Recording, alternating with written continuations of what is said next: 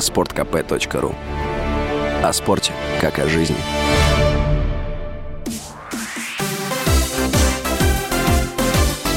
Новости спорта.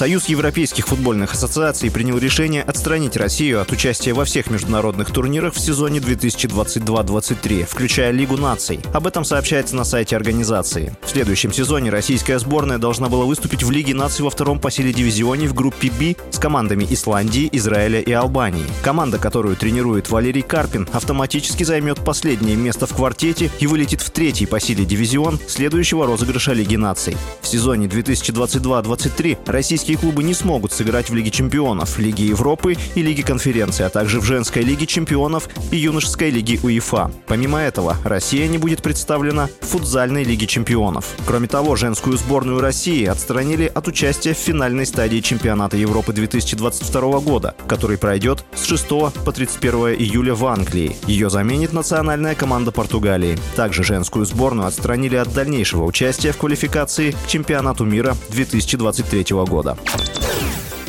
Сборная России по хоккею обыграла национальную команду Белоруссии во втором выставочном матче, который прошел в Туле. Встреча завершилась в овертайме со счетом 3-2. В составе победителей голами отметились Илья Сафонов, Данил Башкиров и Марат Хайрулин. У белорусской сборной авторами шайб стали Егор Чизганов и Виталий Пинчук, который сравнял счет в большинстве за полминуты до конца основного времени. Ворота российской команды защищал Максим Третьяк, внук советского голкипера Владислава Третьяка, ныне возглавляющего Федерацию хоккея России. По его воротам нанесли 25 бросков, из которых он отразил 23.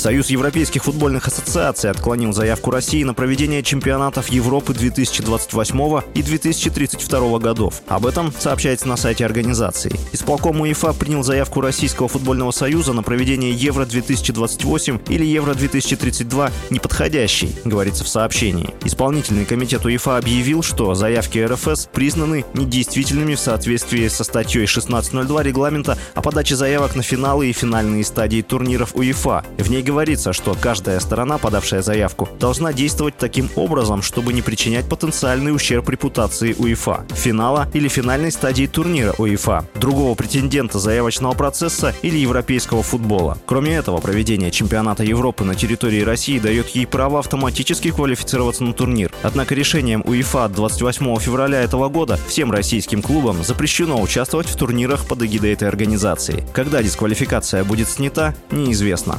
С вами был Василий Воронин. Больше спортивных новостей читайте на сайте sportkp.ru Новости спорта.